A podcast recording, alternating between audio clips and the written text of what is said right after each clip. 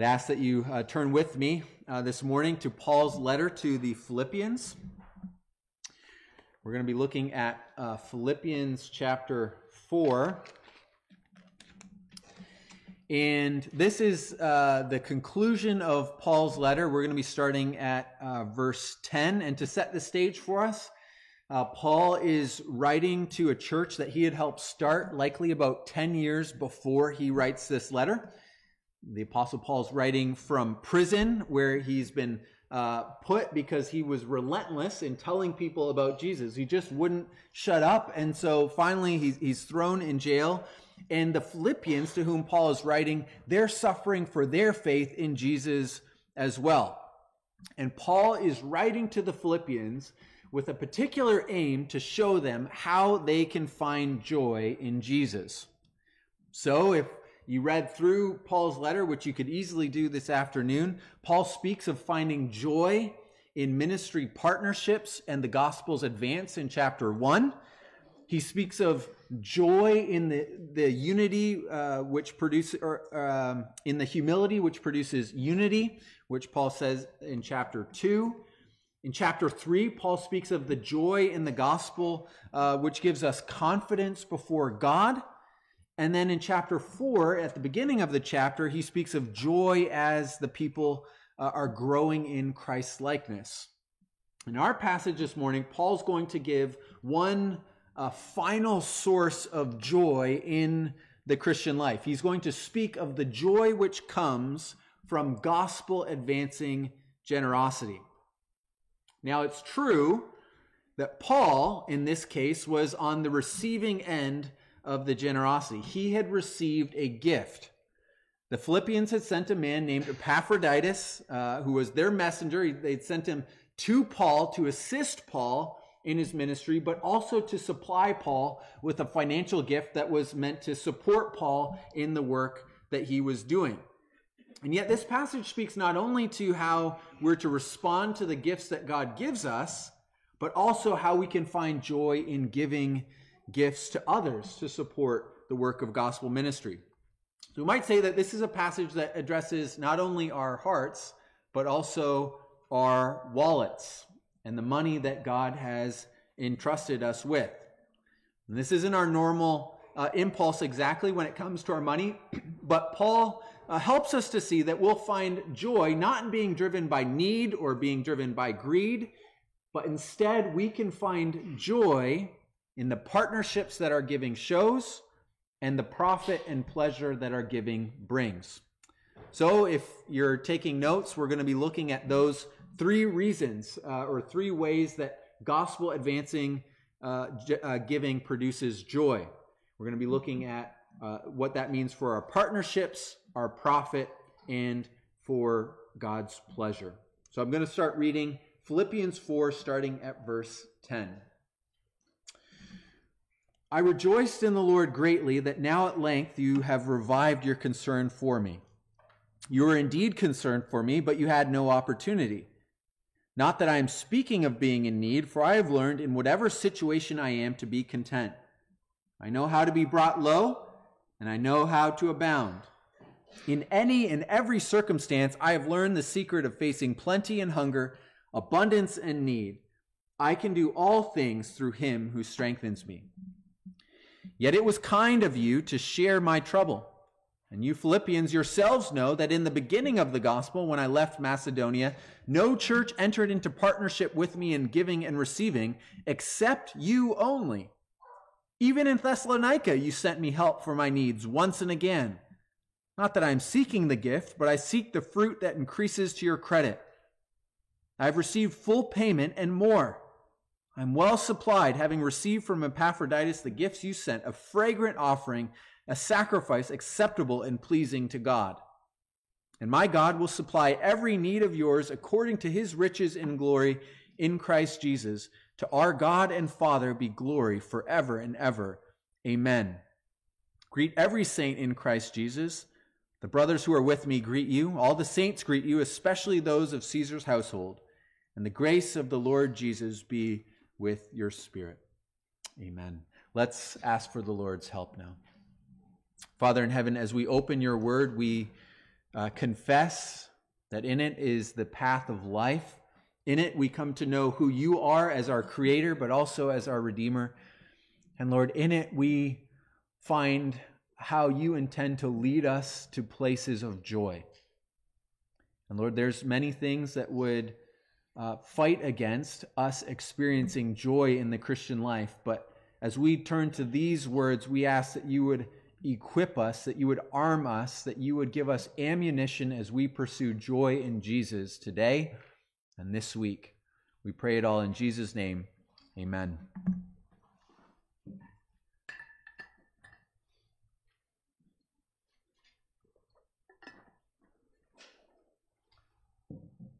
So I wonder if you've ever received a gift that made you uh, really excited. Like not just somewhat excited, but really, really uh, excited. Uh, I have. Um, I thought that this gift was going to be too expensive. It was 30 whole dollars. It seemed way more than I deserved. I knew that my cousin had it, but that was different. He lived in America, and you guys had these sorts of special things here. In Canada, we couldn't uh, uh, even dream of having such luxuries. It was the Star Wars Essential Guide to Characters, first edition.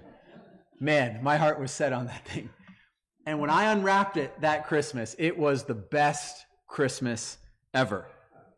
I wonder if you've ever received a gift that filled you with pure joy. Well, that was Paul's response at receiving a financial gift from the Philippians. It was pure joy, as he himself described. He said, I rejoiced in the Lord greatly. Well, in fact, this is the only place in the New Testament that Paul speaks so enthusiastically of rejoicing greatly. We might raise a Spockian eyebrow when we hear Paul's passionate response to this financial gift. After all, Paul has said in chapter 1 that he rejoiced when Christ was proclaimed. And He rejoiced at the Philippians' joy and progress in the faith, but now he rejoices greatly upon receiving a financial gift in the mail. We want to say, Really, Paul? One might be tempted to think that Paul's not so different from the uh, public speakers in his day who were quite pleased to pocket a paycheck for their fancy speaking engagements. Could it be that Paul's true colors, uh, a green shade of avarice, were beginning to come through here at the end of his letter? I don't think so. If you know anything about Paul's life, his biography speaks against such a conclusion. Remember, he's in prison for the gospel, but besides that, he's endured other great sufferings for the sake of Jesus. When Paul could have leaned on the generosity of others, he instead was ready as a tradesman, as a tent worker, to work with his hands to relieve people of the financial obligation to support his ministry, though that was his, his right to expect that they would.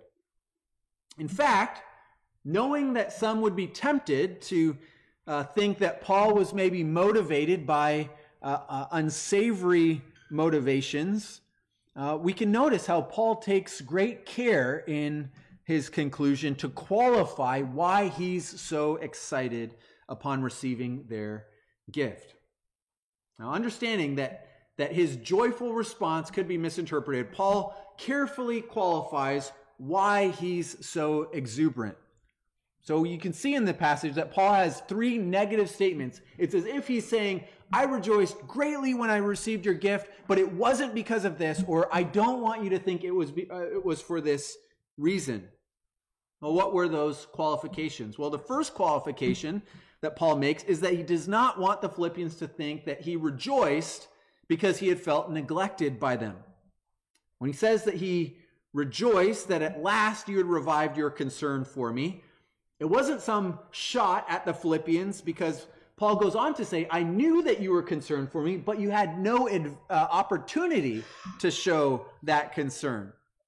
Now, Paul doesn't elaborate or explain why they didn't have that opportunity. Various reasons have been suggested by uh, commentators, but his first concern is to say that he was joyful at receiving their gift, not because he felt neglected by them or because he felt that they were depriving them of something that he was owed. Secondly, Paul qualifies his exceeding joy by saying that it was not because he was in need. In other words, Paul's saying that his joy did not stem from some perceived lack. And we should ask ourselves, why does Paul give us these verses on contentment here? Contentment is not the main focus or emphasis in these verses, but rather, Paul speaks about contentment to establish why their gift was so joy producing. But think about where Paul is. Paul's in prison. His future, in one sense, is uncertain. His mobility is limited. And yet, Paul says that he has learned to be content. The word that Paul uses here uh, for contentment is used only here in the New Testament. But if you read some of the wider literature of the Greek world in Paul's day, uh, the term was often understood to refer to being self sufficient. So some of the philosophers in Paul's day would use the term to speak of being independent. They were not dependent upon anyone or anything in the world around them. They were freed from reliance upon uh, anything at all. But when Paul adopts this word, however, he doesn't adopt this word unthinkingly from his uh, surrounding cultural context. Instead, he uses the word and he gives it a specifically Christian understanding. Because unlike his contemporaries, Paul's not speaking of having uh, enough ability or strength in himself to weather the ups and downs of life. This would go against the whole tenor or mood of Paul's letter to this point. This sort of stoic self sufficiency is also ruled out in our text by looking at verse 13. When Paul says, I can do all things through him who strengthens me. Now, of course, you've ever been in a Christian bookstore, uh, you know that this, uh, this verse looks great on a coffee mug or on a calendar or painted on your athletes or your favorite athletes' football cleats. But that's not going to help when you try out for the school wrestling team and you weigh 150 pounds. I was in, in 11th grade and I just uh, added five inches and I didn't know how to use my limbs. I couldn't uh, appeal to the, the basketball coach and say, Coach, you shouldn't cut me because I can do all things through Christ who strengthens me. It doesn't work that way. Try applying for a mortgage and just pushing this over the desk of the banker. It's not going to happen, right? The declaration that I can do all things in verse 13 is qualified by the context of verses 11 and 12. For this reason, I think the New International Translation is helpful because it translates the verse this way. He says, I can do all this, meaning I can endure plenty and hunger, abundance and need. I can do all this through him, that is, through Christ who strengthens me. And Paul says he can do all things, whether he is brought low, brought low or lifted high through Jesus. So Christian contentment doesn't come as we recognize our own uh, inner self-sufficiency, but it comes as we draw upon the strength that's from outside of us, as we recognize the all-sufficiency of God, as we're united to Jesus in living faith. And it's this ongoing, vibrant relationship with Jesus which satisfies Paul and it enables him to weather and endure every circumstance that he's brought into, even prison. Now, Paul would agree that contentment uh, comes as we pry our hearts off of their uh, off of their attachment to other created things. We need to wean our hearts off the world, so to speak. But he says that this can only be done as we come to know the all sufficiency of God.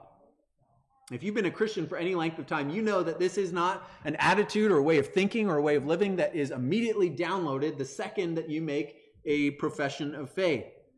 But it's a lesson that's learned gradually in the Christian life, and it's one that we need to commit ourselves to because there's all sorts of things that would conspire against our contentment. But the point here, and the reason why Paul brings this up here, is that he wants to make the point his joy does not come from sensing that, that there were things that, that he needed but didn't have. All the joy that, that came from the gift that he received uh, uh, didn't come from that. He wasn't struggling with contentment. He was satisfied in his circumstances. Whatever the reason for joy was, it had to come from somewhere else. And the third negation or qualification that we see in Paul's joyful thanks is found in verse 17. Not that I seek the gift. In other words, though he rejoiced at receiving their gift, Paul's joy did not spring from the gift of financial support itself. Paul distinguishes between receiving the gift, which he's grateful for, and what his heart is really after. It wasn't the money that produced this joy in Paul. He wasn't motivated by greed or self gain.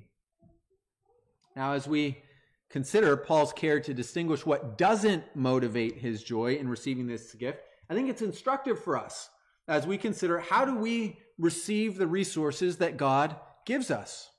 Because Paul shows us with his negations that there's a way of receiving gifts that God gives that's in error. We can think about the resources that God supplies us through our jobs, through the generosity of others, or through other uh, providential means. We can think about these things incorrectly. Sometimes that means we receive God's provision with a sense of entitlement. I'm glad you finally did your part for me. Or we can see God's provision as a necessary means of addressing something we think that we absolutely need, uh, but we don't have. We see God's provision as a means of satisfying our desires for certain things that we wished we could have. Or still further, we might uh, desire uh, certain things just because we want to have more. A bigger bank, bank account, a bigger house, right? We can seek the gift as an end in itself. Entitlement, discontent, greed. Now, there's applications for us as we think uh, both about our life together in a church context, but also as our in our life as individual Christians. Because as a church, we can fall into this trap as we consider our, our finances. It's possible uh, for churches uh, to look at other churches and think, man, if only we had their means. Or to wish, if only our general fund uh, balance was a little bit larger to protect us from uh, surprises. Or if only we had a bigger uh, church building. Right? We might also think wrongly that congregational giving is just a way to keep the lights on uh, and, and make sure that the, the coffee is there on Sundays. Challenges us on a personal level too. God provides for us through our jobs, through the generosity of others, through other means. But when our paycheck lands in the bank or the tax return comes in, and you think, oh man, that feels good. What's motivating those positive feelings? Is it uh, is there a need or a desire that is finally being filled? Is there an expectation of something that you eagerly desired and now can have? The long awaited renovation, uh, the new car, the security that income provides. Now, it's not wrong to uh, save for retirement or to uh, uh, buy a new car but Paul here ex- uh, challenges us to examine our motivations. Are we finding our joy? Are we finding our satisfaction in the provision of stuff, in the stuff itself, or something else? Well, if Paul doesn't rejoice in the gift itself, why does he rejoice? Why might we rejoice? Where could we find joy? What about the Philippians' generosity caused the joy to spill over for Paul when Epaphroditus came?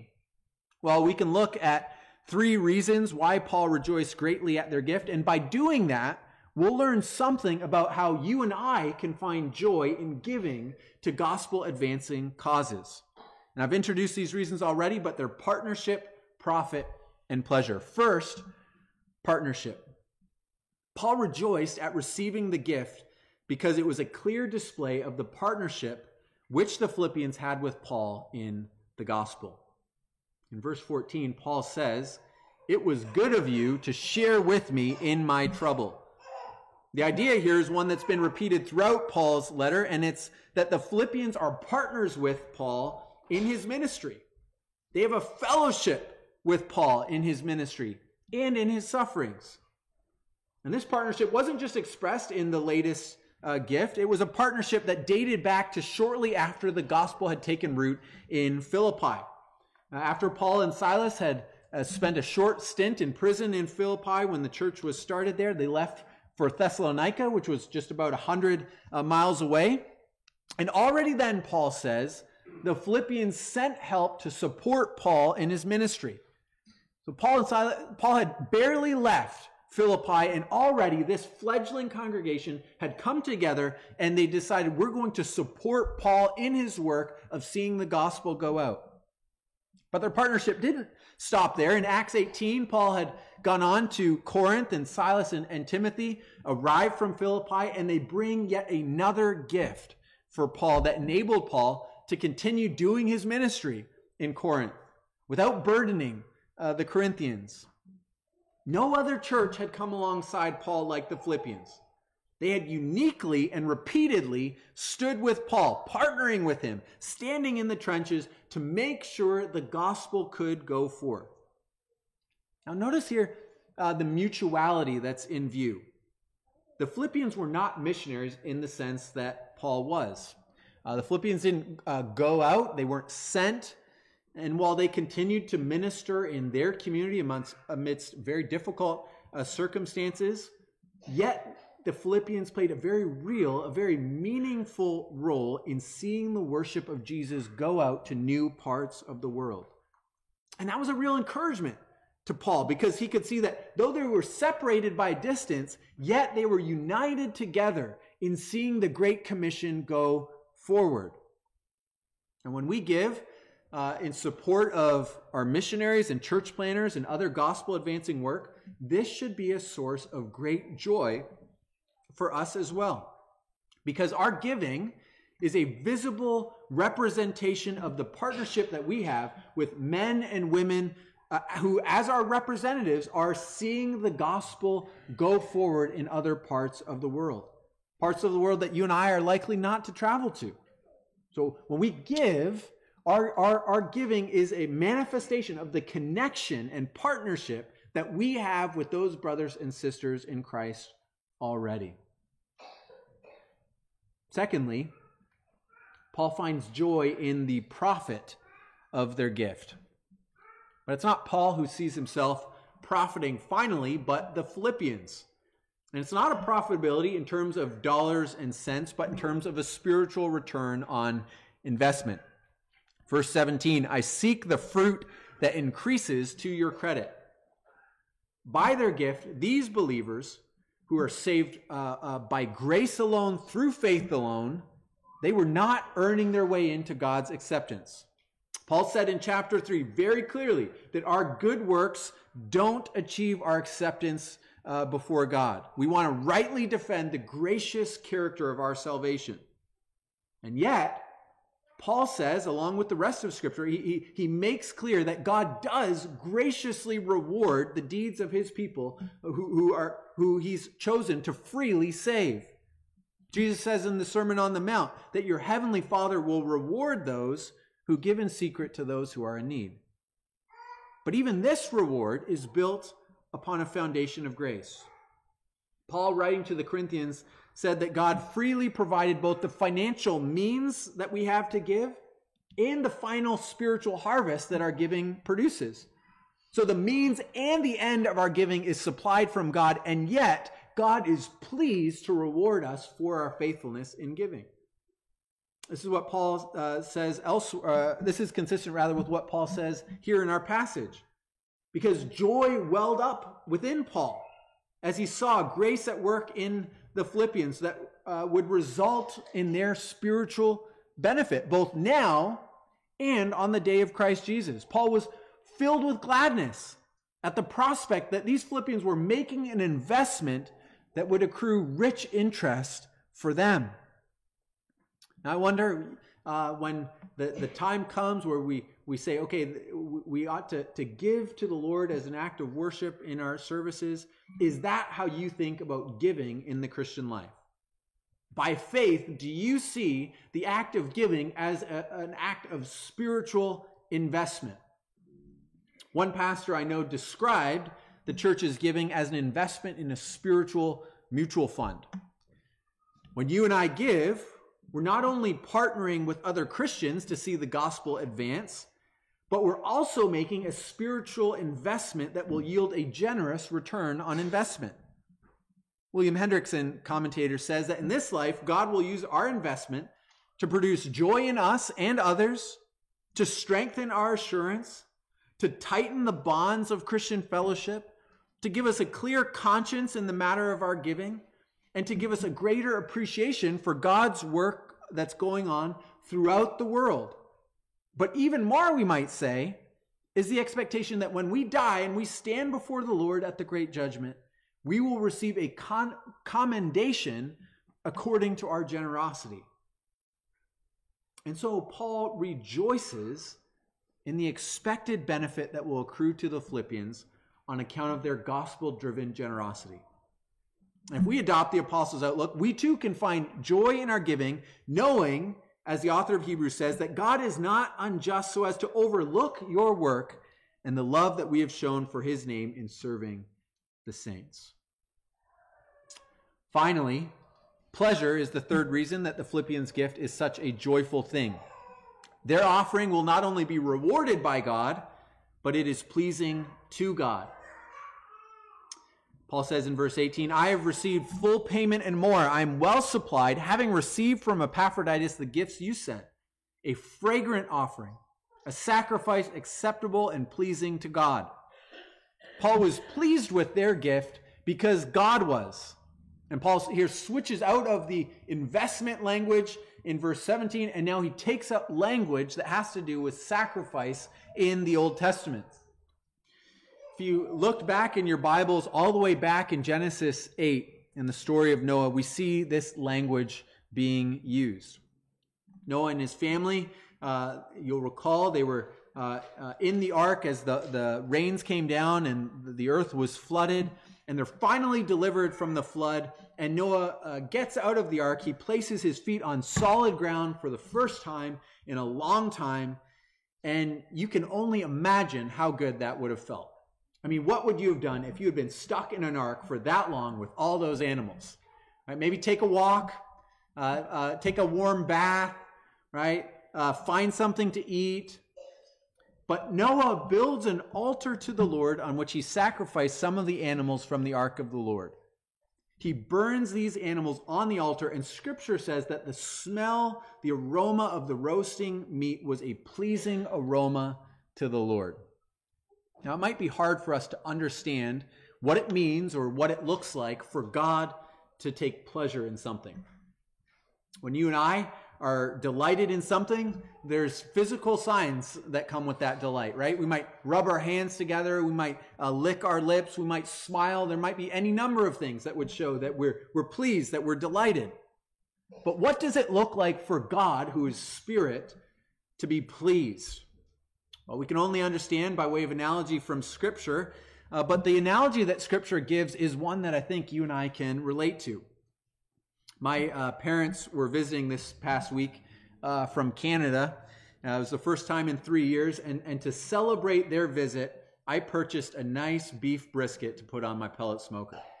So I used a nice combination blend of, of pellets. I, I, put that meat on uh, in the wee hours of the morning. It was still cold and dark. It was on that, that smoker for uh, many hours, and you could smell the pellets and you could smell the meat mixing together, the barks being formed, the fats rendering. And you know what? When I smelt that, what I do? I smiled. I took a breath in. right? That smells good. Genuine pleasure. Well, in an analogous way, we're to understand that Noah's sacrifice, offered in faith and out of a love to God, was similarly pleasing to God. It was as, as if God took a deep breath in, he's filled with delight, and he exhales with a smile. Now, as we read through our Bibles, we discover that there's been an end made to these types of sacrifices. And that's because Jesus, the Son of God, came for sinners. He offered up his life on the cross for sinners like you and me. And this, the Bible tells us, is the ultimate fragrant offering and sacrifice to God. It's ultimate in the sense that no other sacrifice was perfect and without a trace of sin like his was. And no other sacrifice could reconcile us to God but his. In this sense, it was the once for all sacrifice for sin that the uh, book of Hebrews speaks about.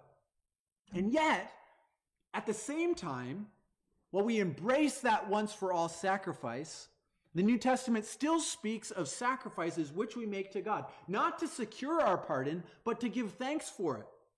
The author of Hebrews could still say, through Christ, then, let us continually offer up a sacrifice of praise to God. That is the fruit of lips that acknowledge his name.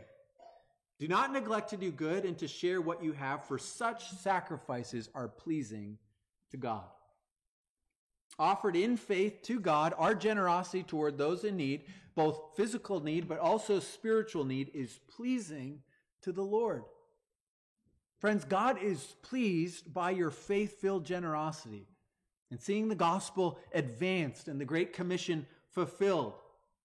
Just as we're told there's great joy in heaven when one sinner repents, so there's pleasure in God when you give generously to see the gospel go forward because you love Jesus.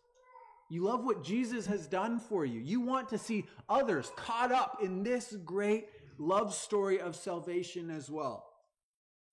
Every uh, Sunday or during the week, you have an opportunity to give uh, to your general fund. And if your general fund is like the general fund at our church, it, it's used to support the, your ministry here in Walkerton as a church, but also the ministry of our denomination. It supports church planning efforts in North America. It supports foreign missions around the world. What a great opportunity this is when you write your check or when you when you put the, the, the cash in, in the box, not to not just be a hearer of the word, but to be a doer of the word. Because when we give our gifts to these causes, we're not just checking off another box on the list of, of things we're supposed to do as Christians. It's an expression of our fellowship with other believers who are laboring in other places for the gospel. It's a, a spiritual investment in faith that God will redound to our credit. But most of all, when done as an act of faith in gratitude to God for the salvation that He has given us in Jesus, it pleases our Heavenly Father. Generous, faith filled giving for the sake of the gospel is not some uh, interruption in our worship service. It's not something that we just are supposed to do, but it's an act of partnership, it's an investment, and it's a pleasing sacrifice to the Lord. But understood this way, what can keep us from giving eagerly to, to grow in this joy producing act of, of gospel advancement? Well, it's as if Paul anticipates one of our potential concerns. Because we might be sitting there and thinking, can I really be expected to give when I have an unconscionable amount of student debt? Or when my mortgage is through the roof? Or did you hear about inflation? Right, maybe I'll just give when things are a little bit more secure. I remember quite vividly sitting in church uh, one Sunday as a teenager. I had slid into the back row uh, with my friends in the high school auditorium where our church was meeting, and the offering plate was being passed. And and uh, and a kindly, well-intentioned Dutch lady who was sitting in front of us turns around and says, uh, "You don't have to give now. You just you just wait until you're older."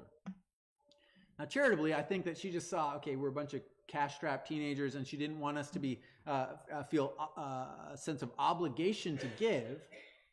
And yet, with this text in view, there's two problems with her counsel. First, it was short-sighted because uh, if, if we followed that counsel, it would deprive us of participating in this act of grace, which pleases God and will be rewarded by Him. But second, it misses out on the promise of verse 19. And my God will supply every need of yours according to his riches in glory in Christ Jesus. The Philippians were not giving out of their immense wealth. Paul tells us in 2 Corinthians that they gave out of their extreme poverty, but they would not be losers for their generosity for the cause of the gospel, Paul says. Written from a prison cell, this is not a promise that every wish we have will be granted or that every hardship will be avoided, but it's the promise that in every circumstance, God will supply what we need to be satisfied in Him and to live for Him. As he says elsewhere, writing to the Philippians, God is able, to, or writing to the Corinthians rather, God is able to make all grace abound to you, so that having all sufficiency in all things at all times, you may abound in every good work. It's no miserly promise that God gives us here.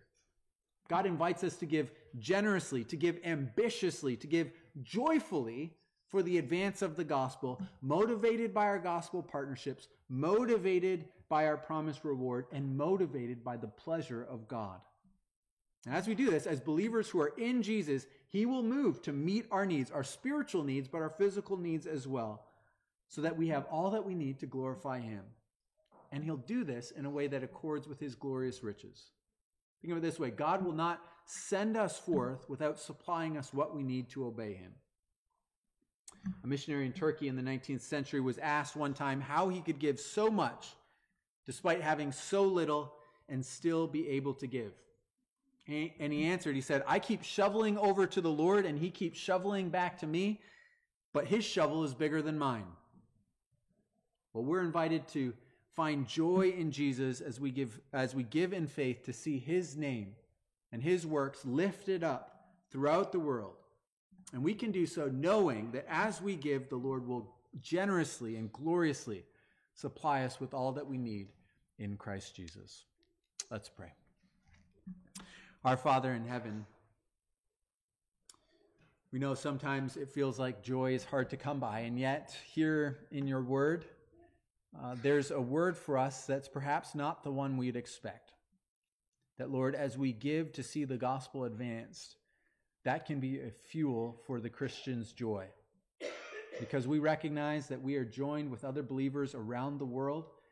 And Lord, Lord though we might stay close to home, yet we are not alone in seeing, uh, in desiring to see Jesus' name lifted up. We can find joy in knowing that as we give, Lord, you have promised to bless and to reward as we give in faith. And Lord, we can find great joy in knowing that as we give according to the means which you supply, we are doing so uh, underneath your pleasure as recipients of your smile. And this all because of grace. Lord, we thank you that you have promised as well to provide for us all that we need. And we, we pray, Lord, that you would continue to be faithful to that promise as we know you will be. It's in Jesus' name that we pray. Amen.